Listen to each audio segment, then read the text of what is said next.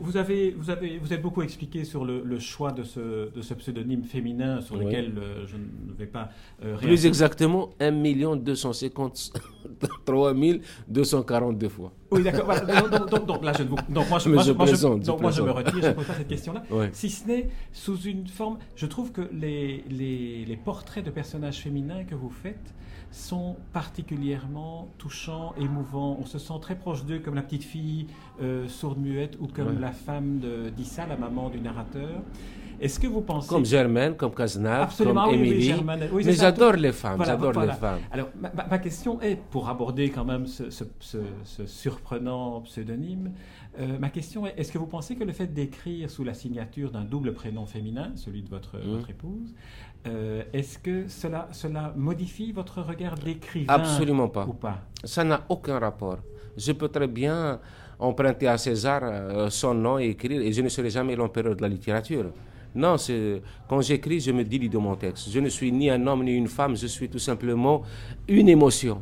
Voilà, et, cette émotion, c'est parce qu'elle est sincère qu'elle rend parfaitement ce qu'elle ressent. C'est tout. Et euh, pour moi, la femme, moi, j'ai beaucoup de respect pour la femme. Vraiment, je, m'incline et ça, je le prouve à travers mes textes. Donc, je l'ai toujours dit, dans un livre, on peut mentir, mais on ne peut pas tricher. Tout est là, tout est là. Et euh, quand le, l'oncle de mon personnage dit que le, ah, euh, c'est quoi le paradis sans la femme? Ce n'est qu'une nature morte. Et c'est vrai, c'est vrai. C'est la femme qui donne vie à tout ce qui nous entoure si seulement on pouvait la respecter. Et toutes les guerres nous viennent de cette euh, inaptitude qu'ont les hommes à ne jamais accéder au mérite de la femme. C'est ça les guerres, les malheurs, les chagrins, parce qu'on n'a jamais su respecter et aimer la femme. Je me suis dit en, lisant le personnage de la femme d'Issa et de, sa petite fille sourde-muette, euh, et, toute l'émotion qu'il y a dans ces personnages-là, que c'était aussi une métaphore de l'Algérie. Oui, c'est ça. Oui, c'est ça. Moi, j'ai trouvé l'Algérie dans beaucoup de désarroi je la décèle dans, beaucoup de colère et surtout dans beaucoup de, de peine, de peine perdue.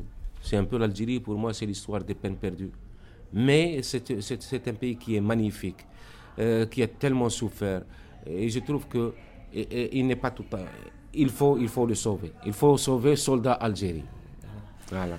Écoutez, Yassine Akadra, nous arrivons au terme de cet entretien et je vous remercie vraiment du fond du cœur d'avoir bien voulu euh, me l'accorder. En, conclusion, je, voudrais dire pour, pour, les, pour les auditeurs, euh, après lecture de ce roman et cette rencontre, que l'espoir tient toujours dans le livre. C'est ce que dit Younes en, épousant, en évoquant sa petite fille Nora. Ma fierté et mon espoir reposent surtout sur cette petite fille Nora, il dit ça à la fin de sa vie. Elle dirige une maison d'édition. Le livre, toujours le livre. Et puis le pardon aussi, la dernière étape avant la paix. Et cette phrase, va en paix, que je vais essayer de dire dans votre langue, tapka ala kir. Tapka ala khir. Ah voilà, merci euh, C'est moi. C'est un plaisir.